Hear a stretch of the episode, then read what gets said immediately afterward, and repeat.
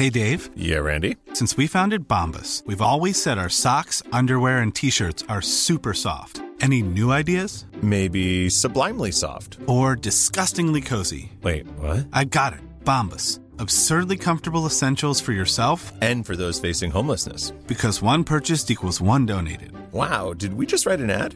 Yes. Bombas. Big comfort for everyone. Go to bombas.com slash ACAST and use code ACAST for 20% off your first purchase. Hiring for your small business? If you're not looking for professionals on LinkedIn, you're looking in the wrong place. That's like looking for your car keys in a fish tank. LinkedIn helps you hire professionals you can't find anywhere else, even those who aren't actively searching for a new job but might be open to the perfect role. In a given month, over 70% of LinkedIn users don't even visit other leading job sites. So start looking in the right place. With LinkedIn, you can hire professionals like a professional. Post your free job on linkedin.com/people slash people today. Du lytter til en podcast fra det nordjyske mediehus. Dag! Jeg trykker lige på en knap her. To sekunder. Det er DJ Alligator her, og du lytter til Weekend med Johnny Gade. Det er faktisk korrekt. Det, øh, ja det er faktisk 100.000 procent korrekt. Og øh, nej, jeg er ikke matematisk uddannet, men det er lige den omegn af procentmæssig korrekthed, vi øh, opererer i. Velkommen til Weekend med Johnny Gade, hvor vi i dag har en perlerække af artikler, som altid. Vi skal øh, blandt andet forbi en søvnekspert, som afslører, hvordan øh, man sover bedst muligt om natten. Altså hvilken stilling. Det er en stilling, NASA har udviklet, og jeg prøvede den faktisk selv i nat. Ja. Så så skal vi til en YouTuber, som øh, råbte ud over det hele. It's a prank, bro! Ja, men det var politiet ligeglad med, og nu risikerer han altså mange års fængsel. Vi skal forbi en dreng, som reddede hele sin klasse, og meget mere. Vi skal også øh, forbi en mand, som ikke har været på arbejde i nærmest flere år, men alligevel så insisterede han på, at han fortjente en lønstigning. Ja, ja. Uh... Så skal vi også øh, til Italy. Italy, fodboldstøvlen af Europa, fordi at, øh, de har åbenbart en pastakrise, og det kan vi jo ikke have. Nej, nej. Velkommen til Weekend med Johnny Gade. Det her er Weekend med Johnny Gade på ANR. Jeg har afprøvet noget på helt egen krop, som vi skal snakke om nu. Jeg sad nemlig øh, i går aftes og var ved at finde artikler til det her dejlige program, som jeg elsker at lave på ugenlig basis. Og der stødte jeg på en artikel, hvor overskriften den lyder. Søvnekspert afslører, i denne position får du den bedste nattesøvn. Og der kan være noget om det, når man siger, at man tilbringer en tredjedel af sit liv i sengen, så derfor skal det da også være kvalitetstid.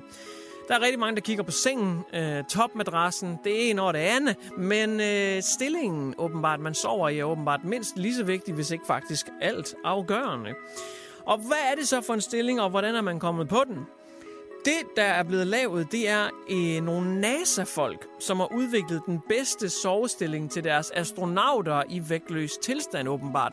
Men den skulle stadigvæk gælde for os almindelige dødelige mennesker, der ligger i fuld tyngdekraft på jordens overflade. Hvis du vil sove optimalt, hvis ikke du vil vågne op og føle, du har sovet dårligt, vågne og føle, du stadigvæk er træt, så går den her position ud på, at du skal løfte hovedet lidt. Det vil sige, at du skal bruge en pude, faktisk muligvis to for at løfte hovedet nok, så du skal være ret eleveret, og faktisk er en elevationsseng rigtig god til det her, for du skal lidt højere op, end hvad du normalvis tror. Du skal ikke have hovedet helt ned begravet i en pude, så du ligger helt vandret med sengen. Det skal hæves lidt, okay? Ligesom en, en baby, som har noget forkølelse, så hæver man lige deres ansigt for at forbedre luftvejspassage. Så du skal hæves godt med en pude eller to, okay? Derefter, så skal du også have hævet dine fusser, dit bentøj. Det skal også hæves. Det, der sker her, det er, at du skal have dine fødder over hjertets højde, åbenbart. Så det vil sige, at du skal tage en bude eller lignende, måske to, og ligge under knæene eller ved læggene for at få hævet dit ben over hjertets højde. Og det skulle altså give den bedste cirkulation og den bedste søvn. Jeg prøvede det selv i nat. Jeg, jeg havde så bare ikke lige en pude, så jeg endte med at stjæle min datters øh, panda i stedet for sådan en stor pandabamse. Så lå jeg med den øh, mellem benene. Men det var super mærkeligt, fordi at den flytter sig jo i løbet af natten. Og så vågnede jeg op med, at den havde altså det der pandabamsehoved mellem benene. Og det var super akavet. Og, og jeg vågnede faktisk sådan lidt med halvt mareridt, for jeg troede, at jeg var midt i at få et rimjob. Det var noget mærkeligt noget. Det var, jeg sov ikke så godt. Weekend med Johnny Gade på ANR den her historie, jeg sværger, den er sindssyg. Altså, for satan. Jeg kan huske, jeg så den her YouTube-video. Og ja, det er en YouTube-video. Det er der, vi er. Men det er en spændende YouTube-video. Vi skal nemlig møde øh, 29-årig Trevor Daniel Jacob.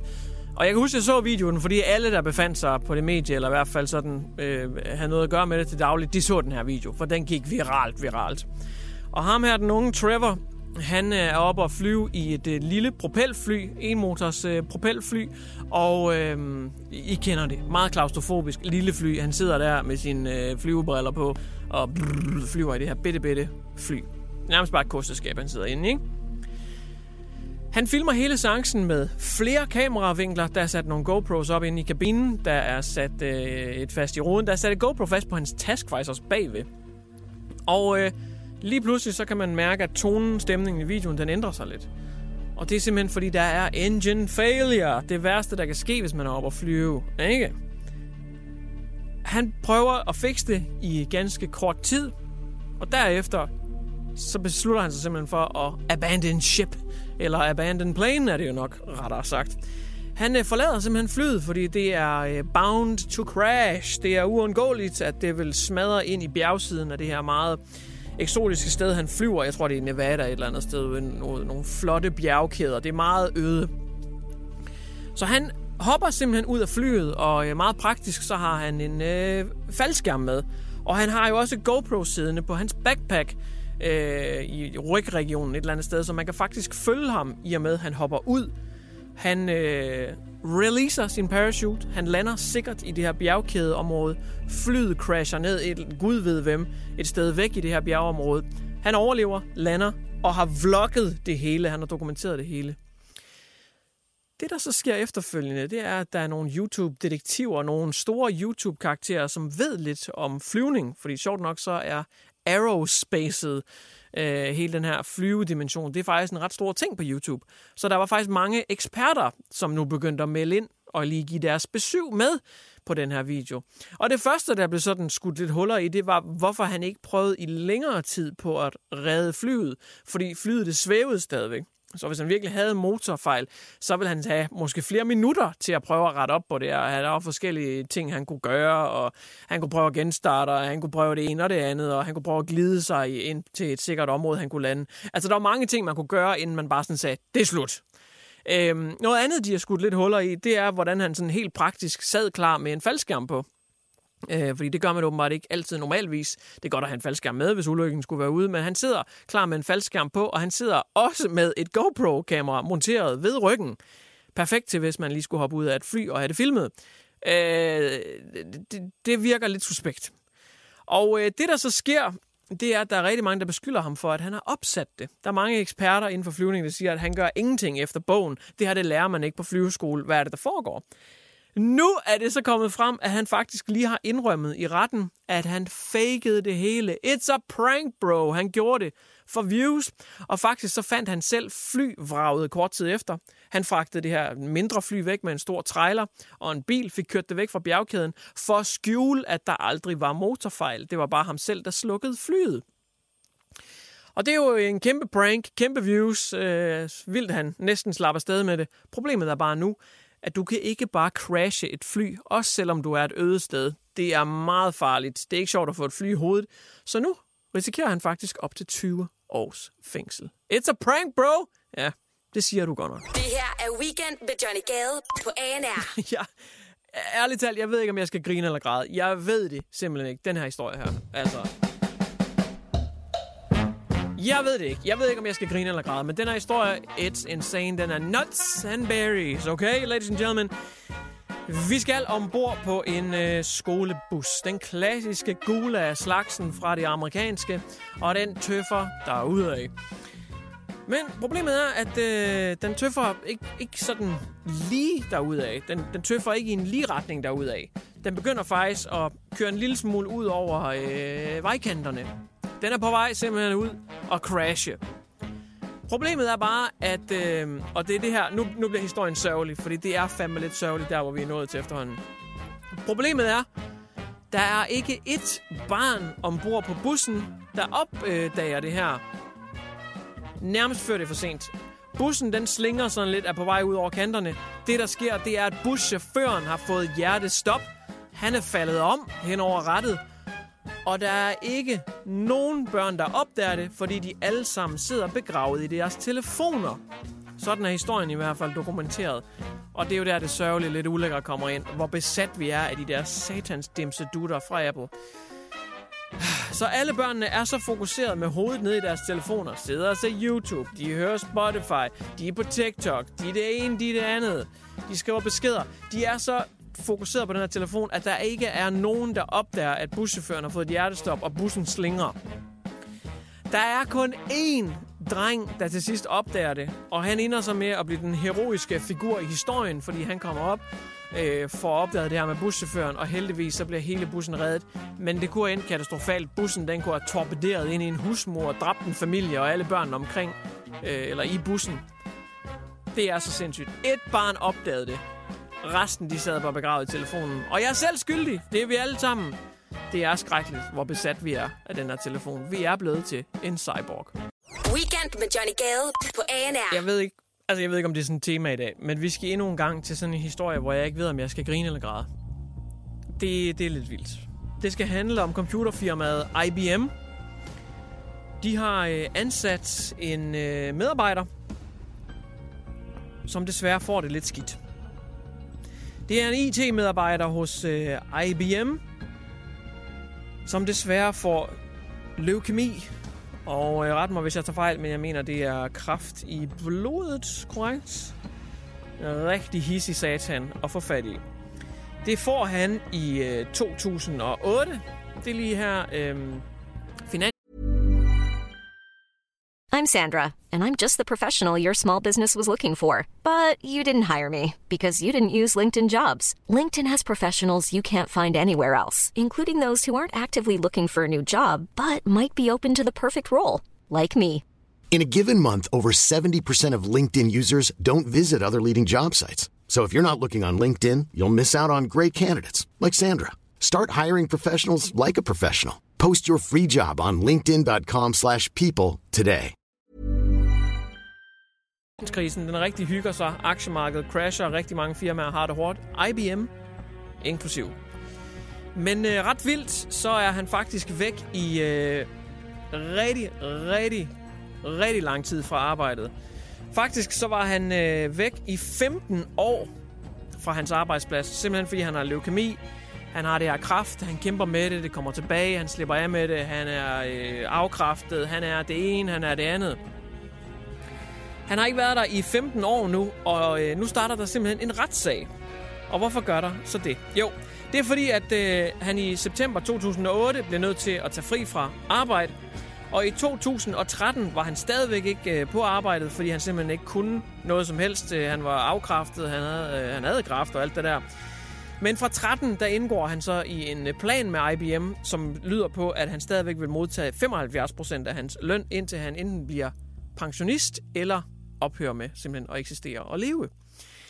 15 år senere, ja, vi er i 2023, og der har han fået udbetalt øh, flere hundrede tusind om, øh, om året for ikke at møde op, men han, altså, han har fået en god aftale her, så han får stadigvæk, øh, jamen jeg ved, hvad svarer det til? Det svarer til 340.000 kroner om året ish, får han. Det har han gjort i, øh, i 15 år, men nu sagsøger han IBM, fordi han ikke har fået lønforhøjelse i de år, han har været der. Fordi han har jo været der i 15 år, så han skal jo have nogle hissige lønstigninger, fordi han har angstinitet, Han har altså erfaring og har været der i mange år, selvom han ikke er mødt op en eneste dag ud, altså øh, ud, spredt ud over de 15 år. Han har ikke været der en dag. Så det, jeg ved simpelthen ikke, hvad jeg skal stille. Jeg synes, det er så vild en historie. Jeg bliver nødt til at bringe den, men jeg vidste ikke, altså, jeg har ikke nogen joke på den. Jeg har ikke noget take på den. Jeg bringer den bare i sig selv, fordi den er så vanvittig. Og jeg ved ikke engang, hvis side jeg skal tage her. Han har leukemi for satan. En sørgelig historie, ikke? Kan ikke arbejde, har ikke været der i 15 år. Men samtidig tillader støder han sig så at sagsøge firmaet, der har finansielt udbetalt ham løn hver eneste måned i 15 år. Dem sagsøger han for en lønstigning, fordi han ikke synes, det er nok, det han får, selvom han ikke har arbejdet en eneste dag i 15 år. Ah, men det er sindssygt. Jeg ved ikke, jeg tør ikke tage stilling til det her. Det er en betændt sag, men hvor er det vildt. Det her er Weekend med Johnny Gade på ANR. Gæt lige en gang, hvor vi skal hen Basta! Cittadella Ferrari. Ah, la Ferrari. Ah, Cittadella Buscetto. Buscetto. Uh, tapas. Tortellini. Uh, Super Mario Pizza. Vi skal til Italien for satan. Vi skal se Venedig og dø. You know what's it, you know what, you know what it's about. Vi skal, vi skal til Italien i hvert fald. Hvor er det hyggeligt. Bortset fra, at Italien de er ved at gå ind i en vaskeægte national pastakrise. Ja, du hørte rigtigt. En pastakrise. Det er sådan, at i Italien, øh, der er pasta ikke bare sådan en fordom. Pasta, det er faktisk rigtig, rigtig populært. Og det meste af befolkningen øh, spiser faktisk pasta nærmest hver dag. Men på grund af inflationen, så er pasta blevet rigtig dyrt, ligesom alt muligt andet. Og hvis man spiser det sådan hver hver anden dag i Italien, det er sådan ens øh, grundstamme i madpyramiden, så er det lidt op ad bakke, hvis det stiger så meget, som det gør hele tiden. Lige nu ligger inflationen i Italien på 8% også, og det er ret meget. Hvorfor så det? Det er fordi, at øh, pasta laves hovedsageligt på hvede. Hvem er en af verdens største hvedeeksportører? Det er Ukraine. Og de er jo sjovt nok engageret i en lille bitte krig med det russiske. Dermed har vedepriserne jo været øh, ret hissige. De har jo svært ved at eksportere veden ud af Ukraine igennem Sortehavet, eller hvad fanden det hedder, så ved er dyrt. Dog, hvis man kigger på vedeprisen, så er den faldet med over 30 procent inden for det sidste tid. Men det er pastaen, ikke. Så what gives? Hvad er det, der foregår? Hvorfor har de en pastakrise? De store firmaer, madfirmaer, som jo helt sikkert laver rekordregnskab efter rekordregnskab, de siger, jamen det pasta, der står på hylden nu, det er jo stadigvæk blevet produceret med hvede, som var 30% dyrere. Så vi kan ikke give 30% rabat, fordi da det blev produceret, der var hveden dyrere. Og vi skal i hvert fald ikke tage et tab på vores bundlinje. Så må I sulte. Så nu har man altså en vaskeægte pastakrise, og hvis ikke snart det falder, jamen så bliver den gennemsnitlige person i Italien ikke bare sulten, men også ruineret. Cittadella. Weekend med Johnny Gade på ANR. Der er nogle helte i hverdagen. Jeg ved ikke, om du er enig, om du er uenig, men der er simpelthen nogle helte i hverdagen, som vi burde respektere the living hell ud af. Er du enig? Er du ikke enig? Skolelærer. Er det ikke rigtigt? Skolelærer, det er fandme en af hverdagens helte. Jeg er uddannet skolelærer. Godt, jeg ikke blev det. Jeg tror ikke, jeg... Jeg tror, jeg har ødelægge de børn, der er mentalt. Jeg tror ikke, jeg har lært dem skid.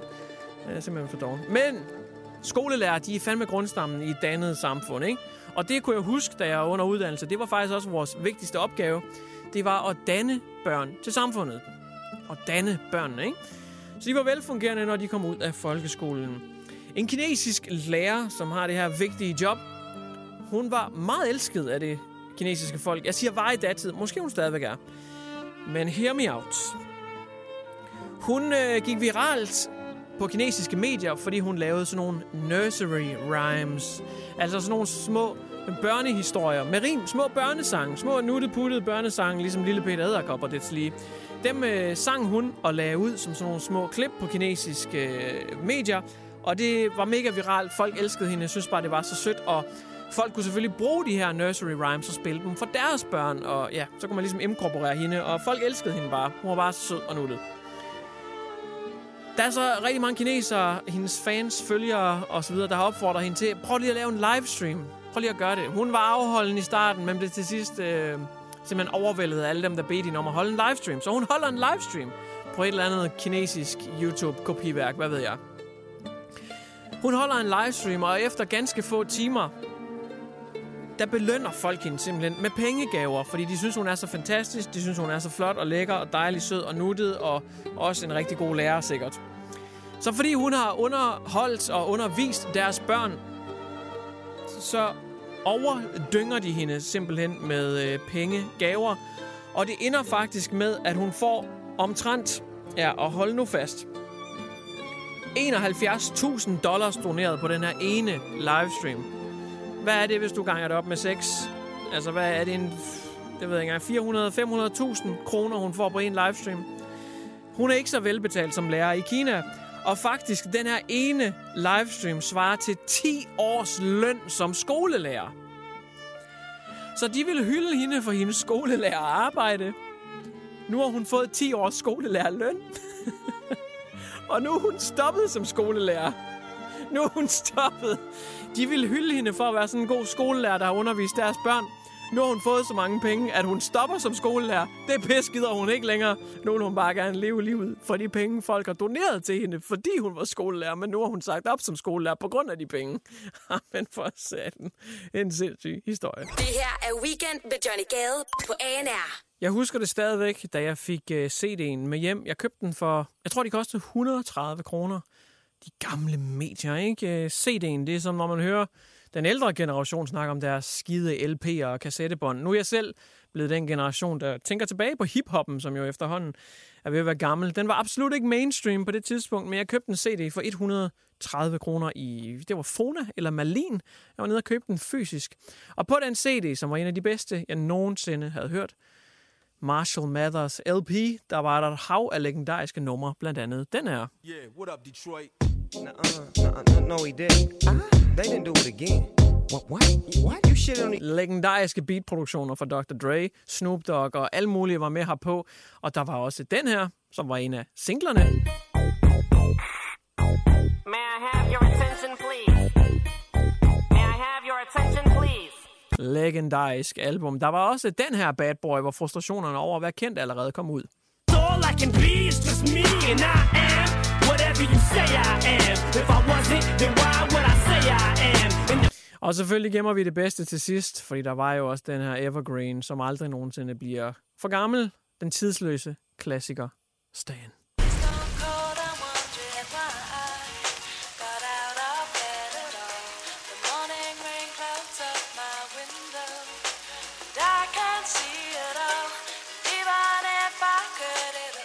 Man finder ikke øh, nogen bedre skæring på en plade nogensinde end nummeret Stan. Ikke ifølge mig i hvert fald.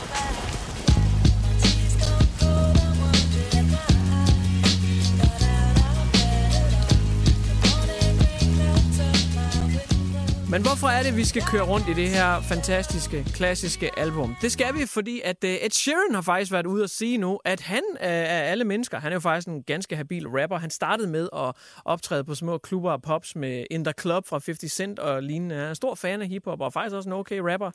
Han, øhm, han har været ude at fortælle nu, at han kurerede hans egen stuttering, hans stammen, simpelthen, fordi han fik det her album fra sin far. Han fik The Marshall Mathers LP fra hans far, da han var lille, og at han lærte alle ordene i albummet. Og der er noget med at stamme og synge og sådan forskellige situationer, man kan være i, hvor man nogle gange kan eliminere stammen ved hjælp af for eksempel at synge eller rap eller et eller andet. Og Ed Sheeran, han påstår simpelthen, at han eliminerede hans stamme fuldstændig ved at lytte til The Marshall Mathers LP og lære ordene udenad. Af. Det, han selv udtalt det. Sindssyg historie. Øh, om det er sandt eller ej, det tør jeg ikke være herre over. Du har lyttet til en podcast fra det nordjyske mediehus. Hey, it's Danny Pellegrino from Everything Iconic. Ready to upgrade your style game without blowing your budget? Check out Quince. They've got all the good stuff shirts and polos, activewear, and fine leather goods, all at 50 to 80% less than other high end brands. And the best part? They're all about safe, ethical, and responsible manufacturing. Get that luxury vibe without the luxury price tag. Hit up quince.com slash upgrade for free shipping and 365 day returns on your next order. That's quince.com slash upgrade. Hi, I'm Daniel, founder of Pretty Litter. Cats and cat owners deserve better than any old fashioned litter. That's why I teamed up with scientists and veterinarians to create Pretty Litter. Its innovative crystal formula has superior odor control and weighs up to 80% less than clay litter. Pretty Litter even monitors health by changing colors to help detect early signs of potential illness. It's the world's smartest kitty litter. Go to prettylitter.com and use code ACAST for 20% off your first order and a free cat toy. Terms and conditions apply. See site for details.